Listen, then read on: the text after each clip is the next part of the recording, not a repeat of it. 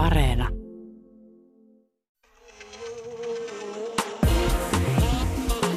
Ylepuhe ja Yle Areena.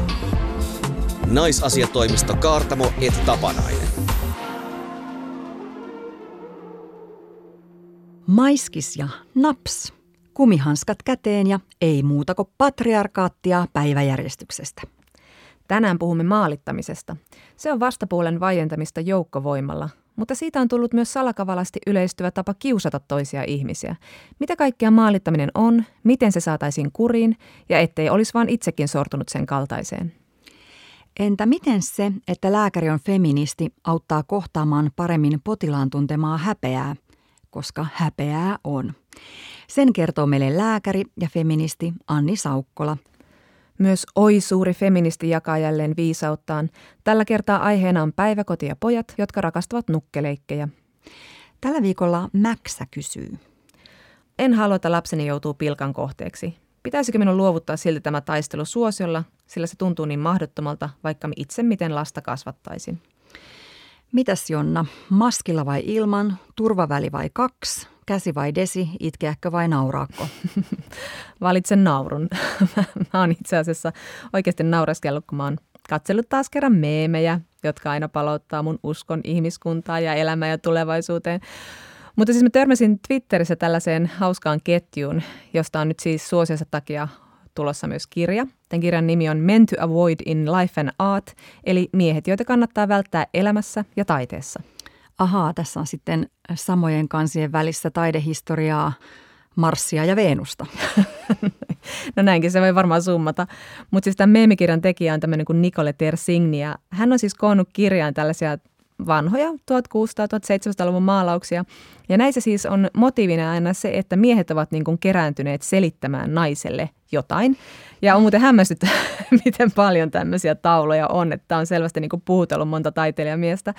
Ja tämä Tersigni on sitten liittänyt näihin kuviin tämmöisen asianmukaisen niin kuin mansplaining, eli miesselitystekstin. Ai, että mitä siellä oikein niin kuin tapahtuu? Joo, kyllä. Eli yhdessäkin maalauksessa on tämmöinen nuori nainen ja hän on siis tämmöisten vanhojen miesten ympäröimänä, mutta tällä naisella on sitten toinen rinta paljaana. Miksipä ei?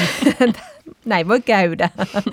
Ja sitten tässä kuvassa on teksti, ehkä jos paljastan heille tissini, he lakkaavat selittämästä minulle omaa vitsiäni. Sitten tässä on taas toisessa semmoinen nainen, joka istuu ja katsoo lasittuneena kaukaisuuteen ja sitten vieressä on tämmöinen monokkeli herra, joka selittää hänelle, että tässä siis pyytämättä pitkä selitykseni aiheesta, jonka asiantuntija sinä olet. Ihan siis vanhaa kunnon mansplainausta vuosisatojen takaa. Joo, kyllä.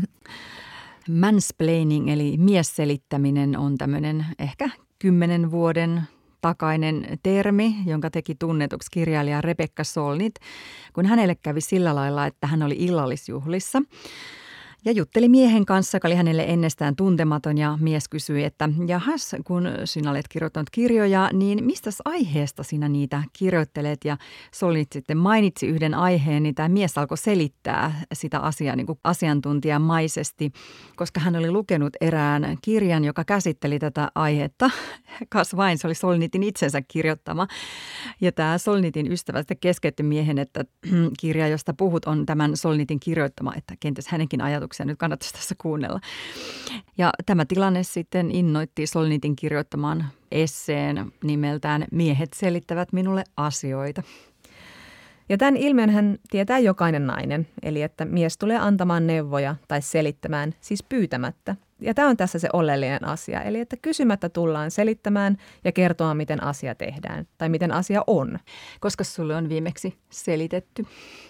No itse asiassa pari päivää sitten mä korjasin mun pyörää ja sitten eräs tuttu mies tuli sitten siihen ja alkoi sitten pyytämättä ja kysymättä neuvomaan ja kommentoimaan sitä mun operaatiota siinä. Ja, ja sitten se tuli vähän semmoisessa vähättelevässä muodossa, että kuule, meneeköhän toi nyt oikein, oikein siellä. Oli huolta siinä. Joo, ja mä sitten kimpannut jotenkin aika sille yllättävänkin kovasti siinä, vaikka tämä nyt ei ole mikään uusi tilanne. Ja ja sitten mä oikein niin kivahdin hänelle, että älä kuule tuu mulle mitään spleinaamaan siinä.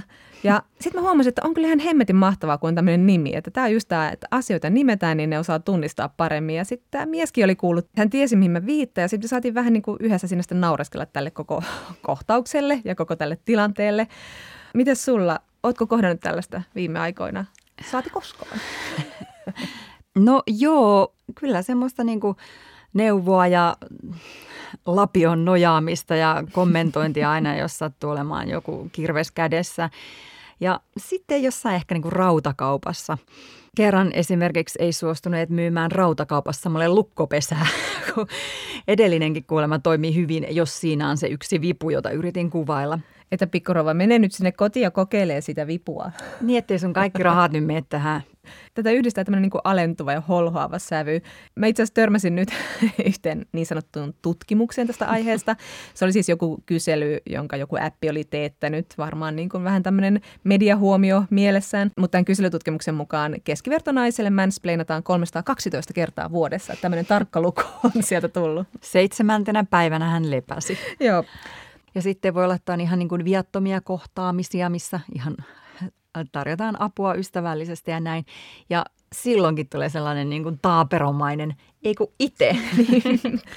Mutta tässähän onkin just tämä, niin kuin Solnit kirjoittaa, että sitten tämmöinen neuvominen, niin naiset oppii siitä niin kuin myös epäilemään ja rajoittamaan itseään. Että no se nyt tuossa kertoo tämän asian niin kauhean asiantuntevasti, että ehkä hän sitten todella on niin kuin tässä parempi asiantuntija kuin minä. Joo, mutta mä huomaan kyllä, että mäkin olen jossain tilanteissa aika kova mansplainaamaan, että on kyllä vähän semmoista niin pätemisen tarvetta. Mm. Toi Solnit itse muuten ei käytä juurikaan sanaa mansplaining, koska se osoittaa liikaa, että kyseessä olisi synnynnäinen miesten tämmöinen virheellinen ominaisuus, kun kyse on lähinnä valtapositioista tässä meidän rakkaassa patriarkaatissa. Eli tämä minun ö, oman toimintani motivoiva teoria on, että sitten kun naiset alkaa mansplainaamaan, niin kuin minä tässä jo esimerkillisesti teen, niin patriarkaatti on murentunut. Tai sitten sä meet mukaan patriarkaattiin ja alat pelata sen säännöillä. Että jos vaan kaikki kuuntelisi ja kysyisi, niin sekin voisi niin johtaa johonkin kuin, että mennään pyytämättä selittämään ja kertomaan, miten asiat on. Toikin on ihan ok. Koska kyllähän tätä tehdään. Siis tosiaan naiset selittää, eikä kaikki miehet selitä. Mutta että nämä tämmöiset spleinaustilanteet kyllä heijastelee kaikkia näitä valta-asemia aika hyvin. Mm. Mansplainauksen lisäksi on niin kuin muitakin sanoja, joilla kuvataan juuri tämmöistä tilannetta, jossa se, jolla valtaa, tulee neuvomaan sitä, jolla sitä valtaa ei mm. ole samalla tavalla – niin kuin esimerkiksi rich plainaus, joka siis on tätä, että niin kuin rikas tulee selittämään huono-osaiselle, että kannattaa ostaa vähän kalliimpaa ja panna sukan varteen sitä rahaa, tyylisiä asioita. Mm. Ja yksi aika kuvaava sana on whitesplaining, jossa valkoinen selittää vaikkapa mustalle tai ruskealle ihmiselle rasismista, että näin se menee.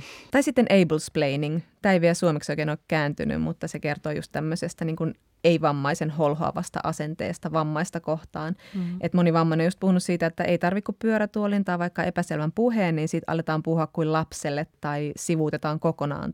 Ja siis näissä splainausjutuissa on se, että ne kertoo isommasta ilmiöstä, niin kuin tässä vammaistenkin kohdalla, että, että niin kuin vammaisten itsemääräämisoikeutta rajoitetaan tai katsotaan vaikka, että ei ole tarpeellista maksaa työstä kunnon palkkaa. Niin, siis tässähän on kysymys oikeastaan siis holhouksesta joka on ollut siis aivan meidän lainsäädännössä, niin kuin siis naisten kohdalla, josta on pikkuhiljaa virallisesti päästy eroon. Vuonna 1919 naimisissa olevat naiset saivat luvan tehdä ansiotöitä ilman aviomiehen suostumusta. Ja sitten heti perään 1930 niin aviovaimo suorasta vapautui miehensä holhouksesta, että ihan omia päätöksiä sai tehdä. Kyllä, ja yksi esimerkki on kyllähän tämä pari päivää sitten suurin piirtein tapahtunut, eli 1926 tullut ää, nimilaki, jossa siis avioituva nainen sai viimeinkin säilyttää oman sukunimensä. Hurraa! Mutta totta kai miehetkin puhuu holhoamisesta halventavasti, mutta tuntuu, että silloin nousee tällainen niin kuin markkinaliberalistinen eetos, jossa Suomi on holhousvaltio. Kansalaista holhotaan kaikenlaisella niin kuin alkoholisääntelyllä ja syntiverolla ja sen sellaisella. Joo, ei tule semmoista niin kuin henkilökohtaista kokemusta sieltä, että minua on tultu vähättelemään, vaan enemmän se on just tämmöistä, miksi valtio holhoaa. Mm. Lainsäädäntö muuttuu, mutta että yksi tämmöinen naisten holhousasia säilyy kyllä ihmeen tiukassa. Ja mehän puhuttiin viimeksi abortista mm. ja sen vastaisesta liikkeestä Euroopassa. Useinhan just aborttia vastaan on esitetty se argumentti, että nainen tulee katumaan sitä ja näin ollen naista pitää itseään suojella tällaiselta vahingoittavalta päätökseltä. Siksi tämmöisissä maissa, joissa aborttia on rajoitettu, niin naisia voidaan silti niin kuin pakottaa odottamaan sitä aborttia kohtuuttoman ajan tai, tai menemään psykologin pakeille tai niin kuin Suomessa pitää perustella, miksi haluaa tehdä sen. että se lähtöoletus on siinä vähän semmoinen, että nainen ei olisi itse sitä asiaa pohtinut ja tehnyt päätöksen niin kuin harkiten, vaan että se on jotenkin semmoinen hetken mielijohde, jota, jolloin on pakko vähän niin kuin naista ohjeistaa odottamaan ja miettimään sitä asiaa. Joo, ja tätäkin on tutkittu, siis tätä, että katuvatko naiset abortteaan, niin pitkällä seurantatutkimuksella Yhdysvalloissa Turnway-tutkimus seurasi vuosien ajan yli 1300 naista, jotka oli värvätty tähän tutkimukseen aborttiklinikoiden odotushuoneista. Ja tutkimuksen lopputulos oli, että tämä abortti ei suinkaan ollut vahingoittanut näiden naisten elämää. He eivät katuneet. Eli siis breaking news, naiset tuntevat parhaiten elämänsä, mutta heitä holhotaan edelleen tässäkin asiassa. Että jos tämä holhoamisen lopettaisi, niin se voisi olla ihan jees. Olisi varmaan ihan ok. Yle Puhe ja Yle Areena. Naisasiatoimisto Kaartamo et Tapanainen. Kas näin. Sitten naisasiatoimistossa puhutaan siitä, miksi kaikkien lääkäreiden pitäisi olla feministejä. Tätä mieltä on vieraamme lääkäri Anni Saukkola. Hän on murtanut perinteistä kuvaa lääkäristä muun muassa Instagram-tilillään, jossa noin 32 000 seuraajaa tuntee hänet lääkäri Annina. Anni, heti alkuun me esitetään sulle arvoitus. Isä ja poika joutuvat auto-onnettomuuteen. Isä kuolee välittömästi ja poika kuljetetaan sairaalaan.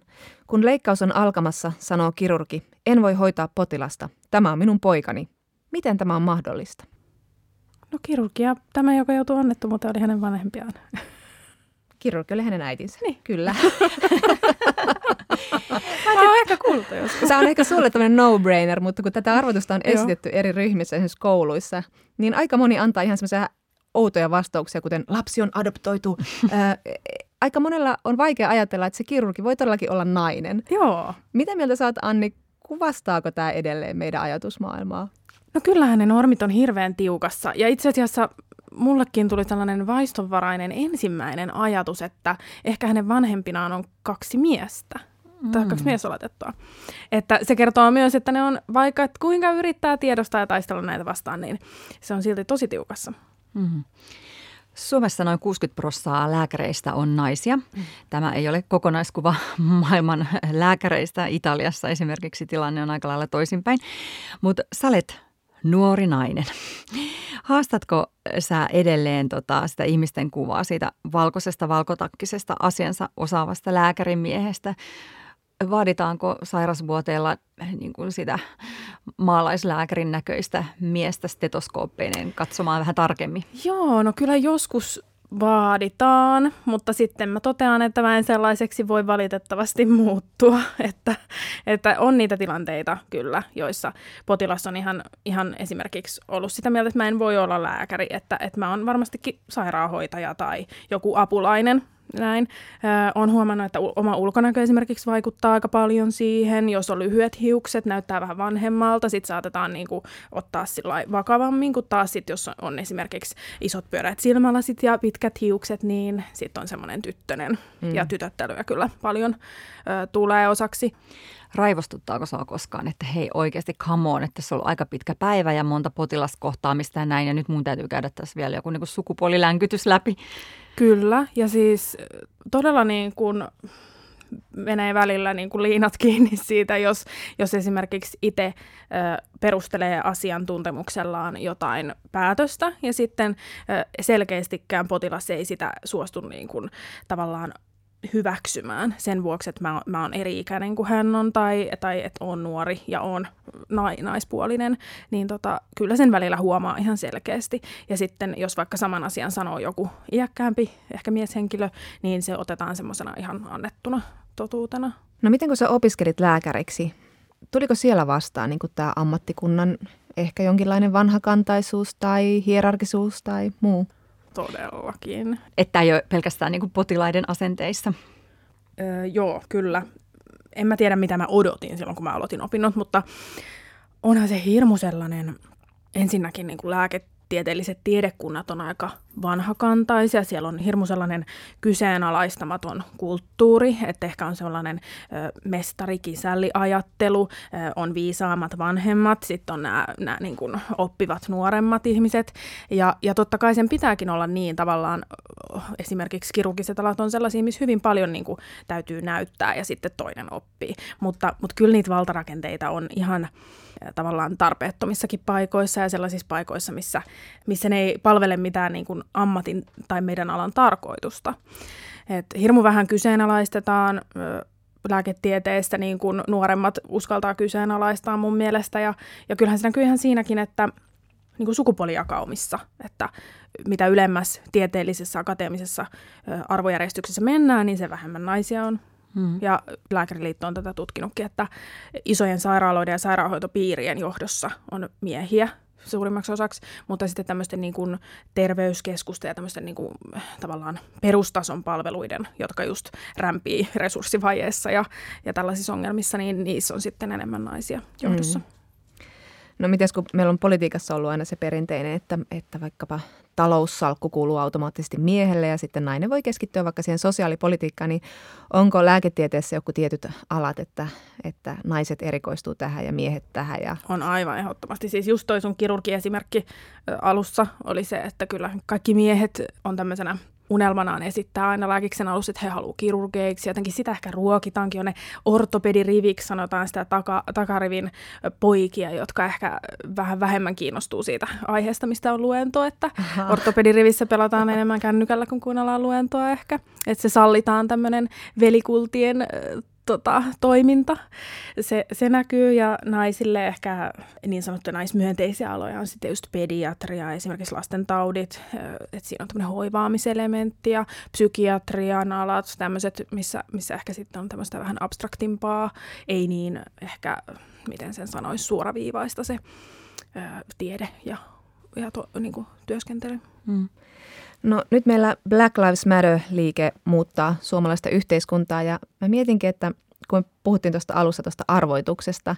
Ää, Yhdysvalloissahan on muutama musta lääkäräinen tuonut julkisuuteen sellaisen tilanteen, että he ovat olleet lennolla ja sitten siellä on tullut sairauskohtaus ja he ovat tarjoutuneet sitten, että olen lääkäri, voin auttaa, mutta heitä ei ole otettu tosissaan, koska he ovat olleet mustia, koska he ovat olleet naisia. Miten, tota, onko tämä lääkärin kuva moninaistumassa meillä sitten ollenkaan niin kuin tästä, niin kuin, että me voitaisiin nähdä myös musta nainen lääkärinä jossain vaiheessa? Moni somalinainenhan puhuu siitä, että heitä aletaan jotenkin koulussa jo ohjaamaan lähihoitaja-opintoihin. Miten moninaista oli sinun opiskelijajoukkosi esimerkiksi silloin vielä 2019, kun opiskelit?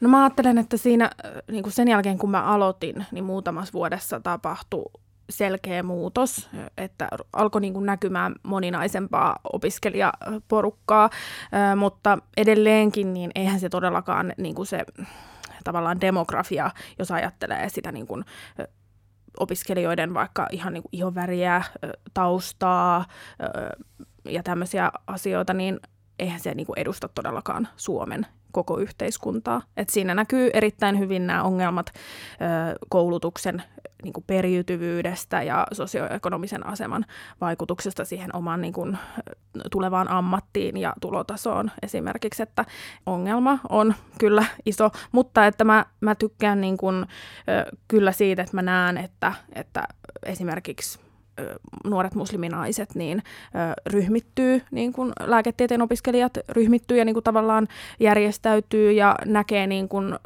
oikein asiakseen, niin kuin, että he, he haluaa olla myös näytillä ja he haluaa näkyä, koska mun mielestä se on niin kuin tulevaisuuden suunta ja nykypäivän suunta, että kaikki lääkärit on yhdenvertaisia toistensa kanssa.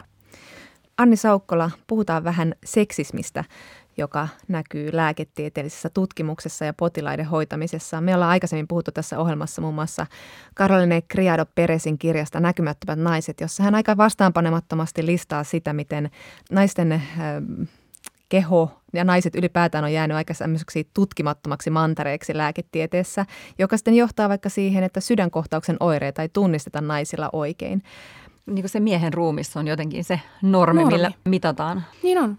Ja siis onhan tästä ihan elävä esimerkki se, että kun opiskeluaikana oli näitä anatomian töitä, niin ihan oikeasti nykypäivänä, niin kuin vuonna 2020, niin pyydetään miespuolinen opiskelija sinne eteen, ja että hän ottaa puseron pois ja sieltä esitellään niin kuin näitä anatomisia rakenteita. Että se on todellakin kirjaimellisesti juuri se normi. Oletko kohdannut työssä tällaista, että on pitänyt niin kuin hetken miettiä uudestaan, että mikä tässä voisi olla, että meneekö mä jonkun nyt mulle opetetun normin mukaan vai näenkö mä? No on varmasti ja paljon menee edelleenkin ohi, että, että mä niin kuin siinä edelleenkin tosi, tosi paljon opettelen ja, ja tota, mä luulen, että sellaiset oireet niin kuin, esimerkiksi ihan niin kuin ö, kiputilat, niin kuin vulvodynia ja tämän tyyppiset oireet, niin ne on hirveän huonosti tunnettuja. Tai esimerkiksi ihan, ihan semmoinen arkipäiväinen asia kuin PMS, niin se ei, niin kuin, sitä ei lääketieteessä kyllä niin kuin, sivuttu lääketieteen opinnoissa juuri ollenkaan. Että, että tämmöiset gynekologiset niin kuin vaivat ja jotenkin tämmöiset nimenomaan niin kuin psykofyysiset oireet ja kiputilat, niin, niin ne on kyllä yksi esimerkki semmoisesta hyvin alidiagnosoiduista ongelmista. Mm-hmm. Tuota, naisethan saattaa myös helpommin etsiä vaivoihinsa syytä niin kuin henkiseltä puolelta, kun sitten myös varsinkin jos lääkärit tarjoaa sitä, niin uskot sä, että että sitten asiat jää niin kuin oikeasti diagnosoimatta sen takia, että niin kuin naisia kehotetaan vähän meditoimaan sitä niin kuin PMS pois. Tai... Voi olla, voi olla kyllä. No, se on niin kuin naisvoittoinen ö, potilasryhmä, joka, on, ö, joka kärsii ehkä selittämättömistä oireista ja sitten niin kuin aina ajan, ajankuvan myötä niin kuin sinne annetaan erilaisia tavallaan selityksiä. Että ollaanhan me niin kuin, ollaan historiassa kuultu niin kuin hysteriasta ja nykypäivänä niin niin kuin, sitten on erilaisia trendejä terveysalalla, milloin se on kilpirauhasen vajaa toiminta, mistä etsitään selityksiä, milloin raudan puute. En nyt todellakaan sano, että nämä on niin kuin mitään kuvitteellisia tiloja, mutta että herkästi niin kuin sitten se kanavoituu, se turhautuminen, kun ei, kun ei jot, niin kuin oteta tosissaan niitä oireita, niin sitten potilaat alkaa etsiä, etsiä sille jotain tiettyä selitystä ja sitten sen piikkiin laitetaan helposti sitten paljon kaikenlaista, mikä ei välttämättä siihen kuulu. Niin voisin kuvitella, että naiset vaikka niin kuin pistää valtavasti rahaa siihen, että nostaa vitamiineja ja hivenaineita ja, ja, ja, ja sellaista. Että, Joo, että... ja siis se on ihan, tota, ihan tilastollinenkin tosiasia, että koulutetut naiset, nuoret ja keskikäiset naiset, niin käyttää nimenomaan hirvittävän paljon rahaa terveyteen, terveyteen liittyviin asioihin ja sitten käyttää myös tää, eniten tällaisia niin sanottuja niin kuin täydentäviä hoitoja tai vaihtoehtoisia hoitoja, millä nimikkeellä niitä halutaankaan kutsua. Niin. Puhutaanko näistä lääketieteen opinnoissa, näistä tästä se sukupuoliharhasta tai siitä, että se miehen keho on se Ei, normi? siis lääketieteen opinnoissa on ensinnäkin kaksi sukupuolta, mikä ei nyt niin kuin herran vuonna 20 ole todellakaan minusta niin kuin ajantasaista ja, ja tota, et, et se on hyvin niin kuin binääristä ensinnäkin se koko koulutus. Transsukupuolisuudesta esimerkiksi keskustellaan, niin ei keskustella, ei, ei ole niin kuin juurikaan koulutusta. Et tota, et siinä olisi kyllä erittäin paljon tekemistä ja ylipäätään niin kuin seksuaalisuuteen liittyvistä asioista. Että niin kuin ihan perusasiat, niin kuin sukupuolen moninaisuus, seksuaalinen suuntautuminen on, on monille lääkäreille ihan niin kuin vieraita käsitteitä, koska niitä ei tuoda. Et jos, se on, niin kuin, jos on henkilökohtaista kiinnostusta asiaa, niin totta kai sitten niin kuin on valveutunut. mutta että musta se ei saisi jäädä sen ammattilaisen oman niin kuin arvopohjan varaan tai oman niin kuin kiinnostuneisuuden varaan. Mm. Että kyllä, hirvittävän paljon on sellaista, sellaista haitallista normia.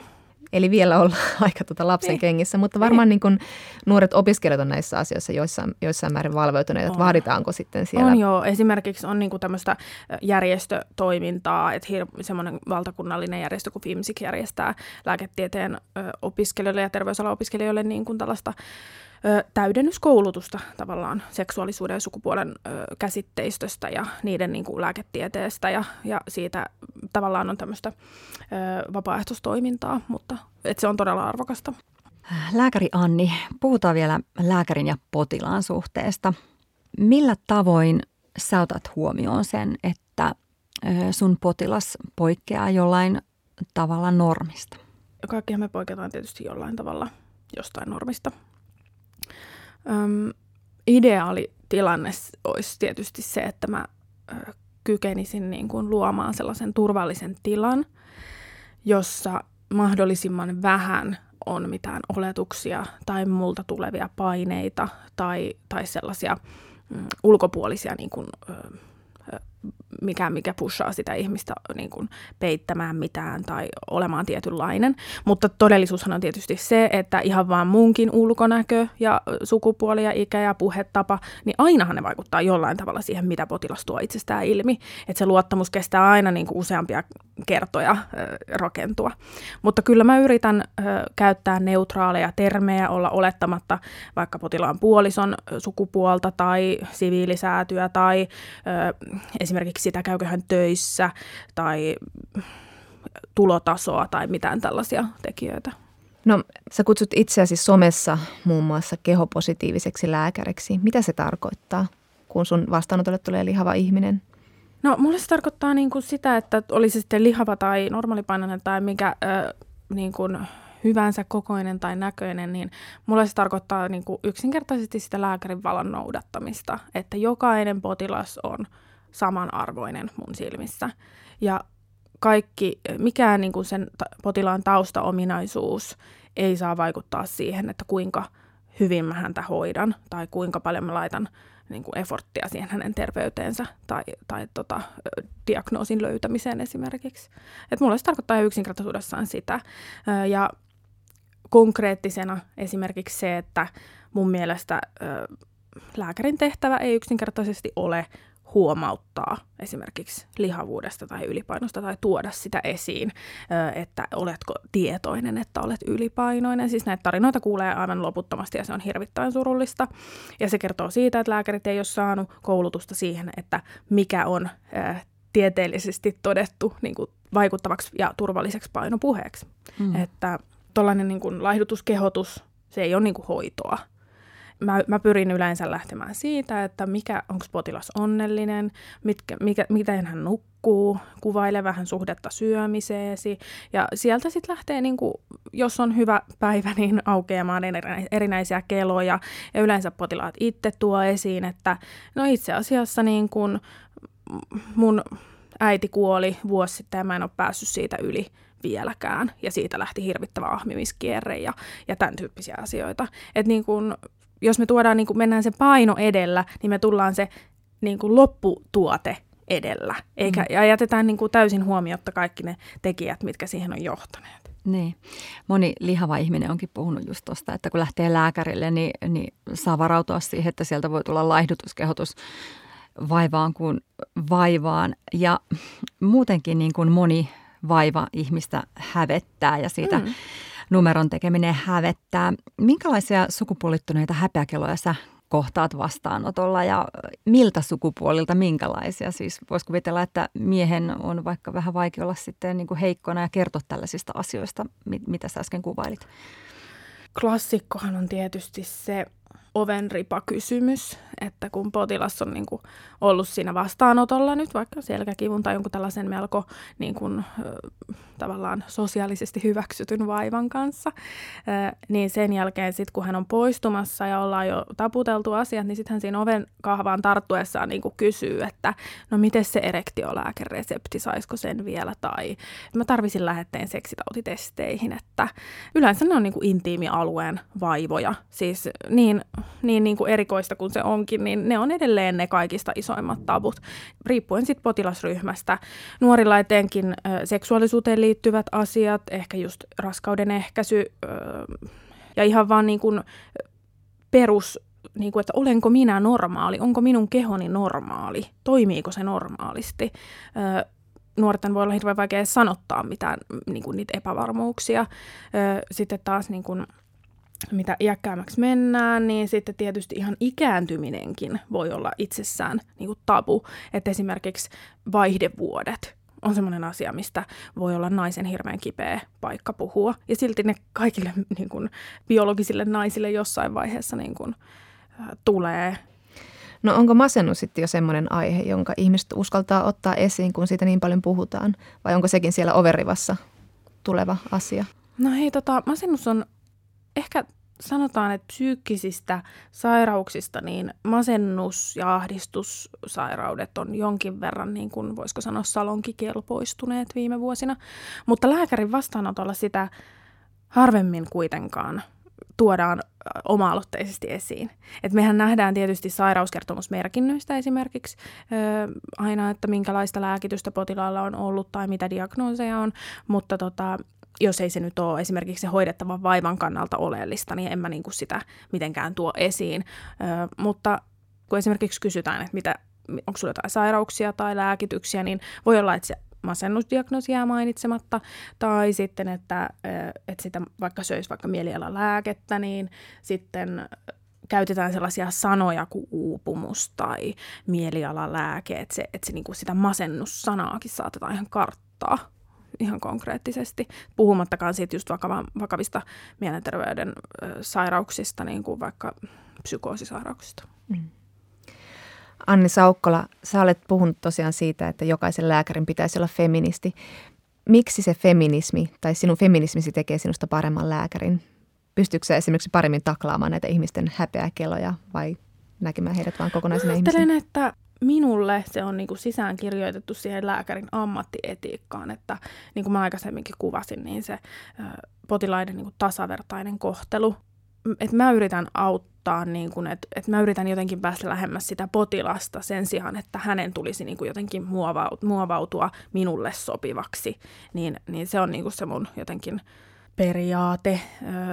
Mä ajattelen, että Suomessa, missä meillä niin kuin sosioekonomisten ryhmien väliset terveyserot kasvaa koko ajan huolestuttavaa vauhtia ja ihmisen tulotaso esimerkiksi määrittelee sen, että hänen elinjään odotteensa, niin, niin tämmöistä niin kuin aktiivista feminismiä ja niin kuin eri ihmisryhmien välisiä tavallaan eroja tasottavaa työtä tarvitaan.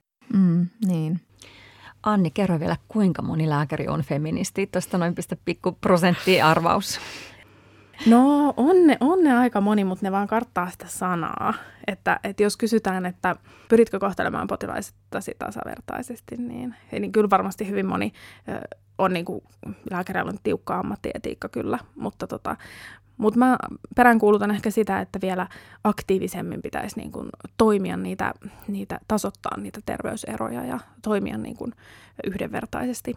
Mä ajattelen, että nuorista lisääntyvä prosentti on myös avoimesti feministejä ja tunnustaa sen.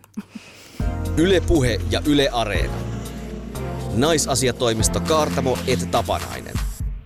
Sitten naisasiatoimistossa puhutaan ilmiöstä, jota kutsutaan maalittamiseksi – sillä tarkoitetaan sitä, kun jokin taho, jolla on valtaa ja seuraajia, faneja, kannattajia, usuttaa uskolliset soturinsa vastapuolensa kimppuun. Maalittaminen on siis osa vihapuhetta, jonka tarkoitus on kiusata, pelotella tai hiljentää kohteensa. Ja tiedetään, että vihapuheen kohteeksi joutuvat erityisesti naiset, jotka toimivat politiikassa, mediassa, tutkijoina tai toimittajina. Onneksi näihin asioihin ollaan nyt myös puuttumassa. Oikeusministeri anna Henriksson on juuri kertonut siitä, kuinka sukupuolta pyritään saamaan vihapuheen rangaistuksen koventamisperusteeksi ja samalla puhutaan myös maalittamisen kriminalisointia. Ylipäätänsä, niin kuin, mitä tämä maalittaminen on? Se on vähän niin kuin hyhmäinen asia. Ja se yhdistetään usein semmoiseen, kun sitten joku taho julkaisee sosiaalisessa mediassa tekstin, jossa moititaan nimeltä toista henkilöä, usein siis yhteiskunnallista toimia, ja hetken kuluttua sitten tätä toimijaa pommitetaan vihaviesteillä kaikista kanavista. Tässähän on tässä maalittamisessa usein myös tarkoituksena siis pysäyttää ja hidastaa ja hankaloittaa ihmisen yhteiskunnassa työtä. Eli siis usein käy niin, että jonkun poliitikon tai ideologisen liikkeen, karismaattisen niin, tai karismattoman johtajan seuraajat hoitaa tämän likaisen työn ja vaientaa kriitikon. Ja sitten itse tämä karismaattinen tai karismaton voi hän olla muina koirina, että minähän vain käytin sananvapauttani. Mutta joskus tämmöinen tyyppi voi ottaa silmätikukseen ihan jonkun tavallisen ihmisen, joka vaikka ajaa vaan tasa-arvoasiaa tai on vähemmistön edustaja. Ja sitten sen silmätikuksi ottamisen tai maalittamisen seuraukset voi olla aika kauheat. Tällaista harjoittaa tunnetusti esimerkiksi Yhdysvaltojen presidentti Donald Trump, mutta myös Nigel Farage, Britannian Brexit-puolueen johtaja on käyttänyt tätä oikeuttaan kiusata tavallisia ihmisiä. The Sunday Times kirjoitti, kuinka suomalaiskapelimestari Dalia Stasevska oli yksi niistä kapelimestareista, jotka halusi uudistaa BBCn syyskuun Proms-konsertin tällaista patriottista henkeä jättämällä ohjelmistosta pois tämmöisiä kovin isänmaallisia lauluja, kuten Rule Britannia ja Land of Hope and Glory. Rule Britanniassa vaikka lauletaan, että me emme suostu orjiksi ja meitä kavahtakaa ja sitarataa. Ja Sunday Timesin mukaan nämä kappaleet joutu sitten väistymään ohjelmistosta niin sanotussa Black Lives Matter promsissa, koska lehti katsoi, että tämä Stasevska on BLM-aktiivi. Joo, ja tämä Nigel Farage sitten lähtee twiittaamaan, että promsien suomalainen kapellimestari on liian woke, eli tiedostava, Eli miksipä emme poistaisi häntä sen sijaan. Sillä lailla laitto. Mm. Ja tämän seurauksena Stasevskaa sitten herjattiin ja häntä ja hänen perhettään uhkailtiin. Siis Faragen soturit olivat siellä valppaana ja Nigel Farage tämä ilmeisesti on hirveästi haitannut, koska hän on sitten niin kuin postannut Twitteriin esimerkiksi videon, jossa hän niin oikein naama ammollaan niin kuin, tietysti, laulaa la la la, jorjaksi suostutaan. Ja se tunkisi sinne jotain viiden kilon kinkkua. Mutta nämä videot on monien Twitter-kommentaattoreiden mielestä riittävä syy itsessä jättää Rule Britannia pois ohjelmistosta. Anteeksi, saanko mä nauraa tälle? Kyllä mä muista saan, koska vaikka naurankin hänen typerälle tavalle laulaa, koska hänellä on niin paljon valtaa. Patriarkkaat ei tuhoudu muuta kuin nauramalla sille, näin se on. Joo, mutta sitä ennen pitää kyllä säätää pari lakia ja antaa raipan heilua. Faktahan on, että tämä maalittaminen on niin iso demokratia horjuttava ongelma, ja sen kriminalisointi olisi myös niin kuin hyvä viesti tälle tavan tallaajille, mm. koska niin kuin ihmiset on alkanut harjoittaa sananvapautta ja semmoista niin kuin kritiikkiä aika silleen niin kuin holtittomalla tavalla, niin että alkaa tuntua semmoinen, että meillä alkaa olla tämmöinen salonkikelpoinen versio maalittamisesta – ihan tämmöisenä osana sosiaalisen median keskustelukulttuuria? Kyllä, kyllä. Siis helposti, jos joku toimittaja vaikka kirjoittaa jonkun vähän kontroversaalin tekstin ja sitten sitä jossain toisella seinällä Facebookissa moititaan, niin sinne saatetaan yhtäkkiä sitten täkätä se toimittaja. Haluatko osallistua keskusteluun? No en helvetissä halua. Kyllä. Se menee hyvin nopeasti semmoiseen, sillä on muuten iso päätyyppinen. Sille, anteeksi, mitä tuossa? Mutta joo, aika usein haetaan niinku vähän kavereilta tai tukijoilta semmoista niinku supporttia ja tukea, että, että jos vaikka tulee just tämmöistä ikävää kritiikkiä, tai faneilta. Joo, joo, siis ehdottomasti tämä on, on niin kuin nähtävillä, että kun jollain tyypillä, joka jotain taidetta julkaisee, niin sillä on paljon seuraajia sosiaalisessa mediassa, niin niiltä kyllä niin kuin haetaan sitä niin kuin selkänojaa, jos tulee ikävää sanomaa joltain kurjalta kriitikolta. Ja eikä siinä mitään, saahan kritiikistä keskustella, mutta aika usein siellä niin kuin kokoonnutaan joukolla sitten panettelemaan tätä kritiikin tekijää ja mennään tosi henkilökohtaisuuksiin. Joo, siis on käynyt vaikka niin, että lehden kirjallisuuskritiikistä tuohtunut, etabloitunut kirjailija, joka on tottunut hyvin arvioihin, tai elokuvaohjaaja, joka on sielunsa siihen rainaan laittanut, on sitten jakanut lukuisille seuraajilleen tai Facebook-kavereilleen tätä mielipahansa ja nimennyt sen henkilön, joka sen on aiheuttanut. Ja tällaisen niin kuin nimeämisen kohde ei ole välttämättä saanut osakseen samanlaista myllytystä kuin jonkun poliitikon kiihkeät fanit, eli vihapostia ei ole tullut omaan mailiin tai postilaatikkoon, mutta sen sijaan mielipahansa jakaneen Twitter-tilillä tai Facebook-seinällä tätä kriitikkoa tai henkilöä moititaan siis todella niin kuin armottomasti, eikä taiteilija ole puuttunut seuraajiensa alatyyli mitenkään tai moderoinut suuremmin sitä keskustelua.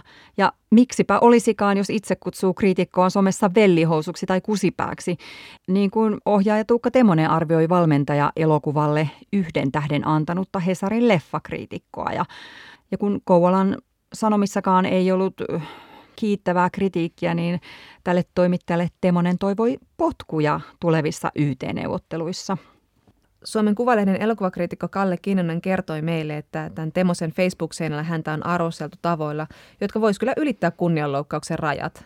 Mutta toisaalta se arvostelu on ollut niin absurdia, että ei jaksa. Mutta Kinnunen kertoo, että tällä on kuitenkin ollut seurauksensa. Hän on lopettanut kokonaan Temosen elokuvien arvostelemisen just siksi, että Temonen tuntuu nostavan usein sen oman reaktionsa sitten esille ja tekee siitä keskusteluaiheen, joka saa sitten helposti just näitä henkilökohtaisia sävyjä. Eli tämä vaikuttaa jo selkeästi sananvapauteen Kinnusenkin kohdalla. Hänen mielestään kritiikin kritiikki on hyvin tärkeä ja hän toivoisi enemmän keskustelua siitä, mutta tällainen niin tunnekeskeinen henkilöön menevä tilitys tuntuu hänen mielestään ankeelta, että ei se ole keskustelu, että yhdestä norsulutornista tulee kritiikki ja sitten taas toisesta tulee paluupostina henkilöön menevää solvausta. Niin tässä alkaa miettiä sitä, että ymmärtääkö nämä taiteilijat itse, että mitä seurauksia tuon kaltaisella niin kuin yleisön edessä solvaamisella voi olla, paitsi siis niin kuin sananvapaudelle myös tälle ihmiselle itselle, jota panetellaan. Niin, koska voisi kuvitella, että ei nyt elokuvaohjaajankaan intressinä ole vaientaa kuitenkaan elokuvakriitikkoa, koska heitä tarvitaan. Mm. Mutta on niin vaikea uskoa, ettei kuitenkaan niin ymmärtäisi, koska niin kuin, kyllähän tuommoinen niin julkinen niin sanottu vastustajan nimeäminen vaatii niin kuin sen, että on tunnistanut sen oman asemansa, on just se valmis uskollinen yleisö, että niin kuin odottaakin niiltä tukea. Sehän on tuossa niin lähtökohtana, että houkuttelee niitä niin kuin massoja taakseen. Ja sitten ne massat tulee sinne ja sitten musta tuntuu, että massatkaan oikein tiedä, mitä he tekevät. Mm. Et siellä lähdetään sitten yhdessä repimään ja solvaamaan jotain tyyppiä ja ollaan vähän niin kuin, että hyvällä asiallahan tässä kaikki, että niin kuin, hei, meidän jätkän tai mimmin puolesta. Niin. Mutta tämä on kyllä niin kuin hyvä miettiä itse kunkin, kun tuolla somessa riehuu, että siellä jaetaan tosi paljon sellaista sisältöä, jossa joku on tehnyt jotain tyhmää ja, ja sitten niin kuin sitä arvostellaan ja osoitellaan siinä ja tekeehän siinä mieli liittyä kuoroon ja osoittaa omaa oikeamielisyyttään. Niin. Mä oon miettinyt sellaista niin kuin ehkä noin kymmenen vuoden takaista tekoa, niin kun kirjoitin yhteen suureen sanomalehteen erästä sellaisesta tavallisesta naisesta, semmoisesta niin kuin kotiseutu- tai kotinurkka-aktivistista, joka oli ajankohtaisohjelmassa ajamassa sellaista asiaa, että hän ei halunnut sinne asuinalueelleen vammaisten asuntolaa, kun semmoinen oli tulemassa. Ja mä sitten jotain niin kuin kirjoitin semmoisessa pienessä pätkässä, että he, he, he, mä en haluaisi tätä tyyppiä mun omalle asuinalueelle. Niin enpäs kyllä nyt enää sellaista ainakaan nyt somen aikakaudella tekisi. Ja se oli niin kuin vähän turhan suurella aseella kärpäsen ampumista. Joo, totta kai tulee mieleen moniakin insidenttejä, että on, kun on tuossa somea harjoitellut, niin siellä on tullut sitten tehtyä tällaisia jonkun hölmöilijän nostamista tikun nokkaan. Mutta sitten niin kuin määrittelee hölmöily. Siitähän meillä on semmoisia niin vaikka jotain bloggaajia, jotka on kuitenkin sitten samalla mielipidevaikuttajia, niin kuin Maria Nurdin, joka on saanut jos jonkinlaista muikkaria siitä, että se on markkinoinut tuotteitaan ikään kuin väärin tai epäeettisesti, vähän turhan suurilla lupauksilla. Ja sellaista saakin kritisoida nimen kanssa, mutta kun se keskustelu ei koskaan pysy siinä asiassa, vaan hetken päästä niin kuin haukutaan. Ja siksi niin kuin toivoo vähän siinä armoa, koska tota, niin helposti näen, että voisin olla siellä tikun nokassa itsekin, koska kyllä niin kuin tältä tehtaalta liukuhihna typeryyksiä jatkuvasti suoltaa vähän vahingossa. Mutta just toi on vaikea kysymys, että kenet saa sitten nimeltä mainita ja hänen tekojaan paheksua. Kenellä on tarpeeksi valtaa, että hänet voidaan asettaa siihen arvosteltavaksi kaikkien ihmisten edessä? Niin. Äsken annoin jo itselleni luvan naura Faragelle, koska hänellä on niin paljon just sitä valtaa. Ja myös ehkä vähän niin kuin kostomielessä, koska se maalitti suomalaista kapellimestaria. Ei niin saa tehdä. Ei saa tehdä, mutta tämähän on vaan punch-up-huumoria, eli ylöspäin voi lyödä valtaa mm. pitäville voi vähän naureskella. Mm. Ja tosiaan niin kuin tietenkin poliittisten valtaapitäjien toimia pitää tarkastella ja kritisoida, mutta sitten kun se menee siihen, että nostetaan joku yksittäinen ihminen esille, arvioidaan hänen yksittäistä möläytystä tai typerää tekoa ja sitten niin kuin täkätään jossain keskustelussa niin, että hommataan vaikka tälle ihmiselle potkut, niin sitten siinä menee kyllä raja. Näistähän on esimerkkejä Suomesta ja maailmalta. Mikä se oli se Has Justin Landed Yet? Joo, nainen laittoi typerän rasistisen twiitin, laittoi puhelimen kiinni, lensi New Yorkista Etelä-Afrikkaan ja laskeutuessaan puoli maailmaa oli seurannut häntä äh, hashtagillä Has Justin Landed Yet ja odotti, että Justin tulee kohta saamaan potkut. Ja niin, siinä sitten kävi. Niin oliko kysymys nyt sitten maailman parantamisesta vai tämmöisestä niin kuin ihmeellisen tosi-TVn seuraamisesta? Taisi olla vähän tämmöinen moderni versio tämmöisestä soihdut ja talikot kadulla meiningistä. Näinpä taisi olla. Mutta näiden typeryyksiä tekevien tavallisten ihmisten kohdalla voi siis todellakin käyttää varmaan parempaa harkintaa. Mutta sitten on niin kuin mun mielestä niin kuin rajatapauksia niin kuin tavallisten ihmisten ja vallanpitäjien välillä. Onko niin esimerkiksi toimittajat sellaisia, joilla on valtaa tai tukijoukkoja niin paljon, että niiden toimia voisi niin paheksua nimellä tai, tai nimetä jossain sosiaalisessa mediassa. Ja niin kuin todettiin tuossa alussa, niin toimittajia maalitetaan tosi paljon – Joo, kyllä. Tietokirjailija ja toimittaja Johanna Vehko on kirjoittanut journalistin verkkovihaoppaassa joukkoisetusta vihakampanjasta sosiaalisessa mediassa, että likaisen työn tekijät ei välttämättä ymmärrä osallistuvansa mahdollisesti rikolliseen toimintaan. Tällaisissa tilanteissa kohteelle on apua julkisesta tuesta, jolloin ainakin osa vihaajista saattaa karata paikalta. Yksi tällainen melkoisen tuore tapaus, joka menee jossain maalittamisen ja kiusaamisen hyhmäisellä rajamaalla, oli sellainen, kun hyvinvointiguru masinoi uskolliset joukkoonsa häntä kritisoineen toimittajan kimppuun. Kävi siis niin, että tiedetoimittaja ja viestinnän tutkija Ulla Järvi kirjoitti elokuussa Ylen kolumnissaan, kuinka Antti Heikkilä vaientaa kriitikkoonsa ilkeillä viestillä somessa. Heikkilä on siis lääkäri ja tietokirjailija, joka tunnetaan niin kuin tämmöisen ruokavalioguruna. Ja hän siis niin kuin ohjaa ruokavaliolla ihmisiä luopumaan lääkkeistään ja monelle hän on niin kuin suorastaan jonkinlainen kulttihahmo, siis hänellä on yli 40 000 seuraajaa esimerkiksi Facebookissa. Mutta Heikkilän tunnetaan myös siitä, että lupa- ja valvontaviranomainen Valvira on huomauttanut hänelle siitä, että hän on hoitanut potilaita lääkärinä yleisesti hyväksyttyjen hoitokeinojen vastaisesti, siis esimerkiksi että ketodietillä vakavaa sairautta vastaan ja niin edelleen.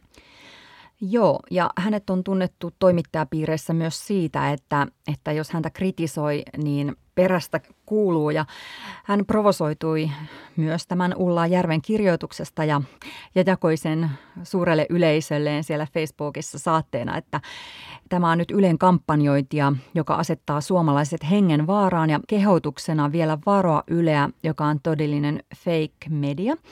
Ja nämä Heikkilän seuraajat alkoi tukea sitten Heikkilää, mutta eivätpä puuttumalla tämän jutun sisältöön, vaan kommentoimalla Järven kolumnistikuvaa. Joo, ja eräs siellä sitten kommentoi esimerkiksi näin, että tälle toimittajalle pitäisi tarjota ilmainen ketokurssi. Ja tätä kommenttia sitten Antti Heikkilä itse peukutti ja kirjoitti, että toivoton tapaus. Ulla Järvi on kirjoittanut tästä tapauksesta blogiinsa ja kertoo, että kuinka tästä ylläpitäjän, eli luultavasti Heikkilän itsensä kommentista, alkoi sitten avoin pilkanteko. Se oli niin kuin lupavittuilla. Ja Tällaista pilkkaa Järvi ei ole koskaan kohdannut. Taso oli tätä tyyliä Ulla Pulla, Vilja Possu ja toivottavasti sairastut koronaan, kun olet niin lihava. Ja mitä tekee Heikkilä? Ei moderoi tätä keskustelua, ei hillitse seuraajiaan, vaan peukuttaa näitä ilkeyksiä. Ulla Järvi kirjoitti blogissaan, että hän tosiaan niin osasi arvata, ettei Heikkilä hyväksy tätä kritiikkiä, mutta hän ei olisi osannut odottaa näin järjestelmällistä lääketieteen asiantuntijana esiintyvän mielipidevaikuttajan kannustamaa kiusaamista.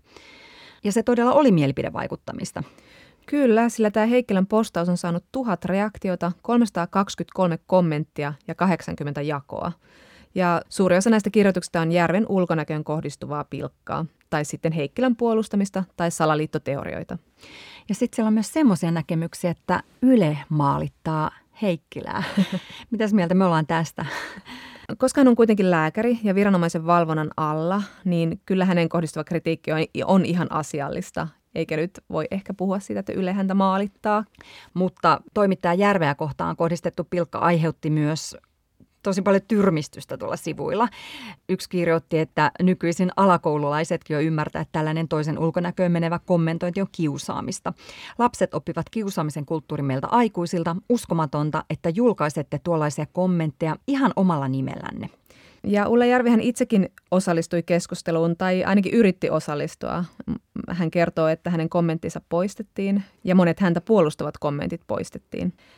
Ja lopulta Järvi sitten blokattiin sieltä sivulta niin, että hän ei edes voinut yrittää puolustaa itseään. Järvi kertoo meille, ettei kuitenkaan pidä Heikkilän näitä toimia varsinaisena maalittamisena, koska Heikkilä ei suoraan usuttanut ketään hänen kimppuunsa, vaikka ikään kuin legitimoisen keskustelun. Sieltä tuli pari ilkeää Twitter-kommenttia Järven omalle tilille ja sitten joku soitti hänelle kotiinsa, joku tällainen, joka oli häntä siellä sivuilla pilkannut. Mutta siis maalittamisena hän ei tätä pidä, vaan järjestelmällisenä kiusaamiskampanjana. Mutta hän kyllä sanoi, että toki näillä on sama tarkoitus, eli horjuttaa sitä kohdetta ammatillisesti ja vaientaa hänet. Ulle Järvi kuitenkin sanoi, että tämä ei vaikuta hänen työhönsä, mutta hän halusi myös korostaa, että tämä keskustelu satutti häntä. Ja kun aina sanotaan, että toimittajan pitää sietää arvostelua ja kritiikkiä kaikenlaista, niin Ulla Järvenkin mielestä ihmisen ei tarvitse sietää julkisessakaan ammatissa kaikenlaista kohtelua ja solvausta, koska jos hänen ei sattuisi tämmöinen kommentointi, niin silloin hän ei toimittajana myöskään pystyisi samastumaan toisen ihmisen murheisiin. Mm. Mitä tällaiselle ilmiölle nyt sitten voi tehdä. Ihmisillähän on nyt näköjään ilmeistä halukkuutta seurata johtajaa seurauksista ja kokonaisuudesta viisi. Niin, kun meillä ei oikein ole vielä oikein käsitystä edestä, mitä kaikkea se on ja mitä se tarkoittaa. Mikä on kritiikkiä, mikä on maalittamista, kenellä on siihen valtaa. Ja miten niin kuin kiusaaminen ja maalittaminen eroaa toisistaan. Että sehän on myös sen niin kuin yleisön teko, että lähteekö ne niin kuin tuikkaamaan sitä niin kuin vihaansa eteenpäin sille henkilölle itselleen, vaan pysyykö se vaikka jossain someseinällä. Että sitten tavallaan se, joka sen pistää alulle, niin se ei ehkä edes niin kuin voi kontrolloida sitä. Mutta varsinaisesti se maalittaminen sitten, jota nyt halutaan kriminalisoidakin, niin siihen liittyy myös niin kuin hyvin ikävää tämmöistä niin kuin henkilökohtaisten tietojen penkomista ja niiden levittämistä.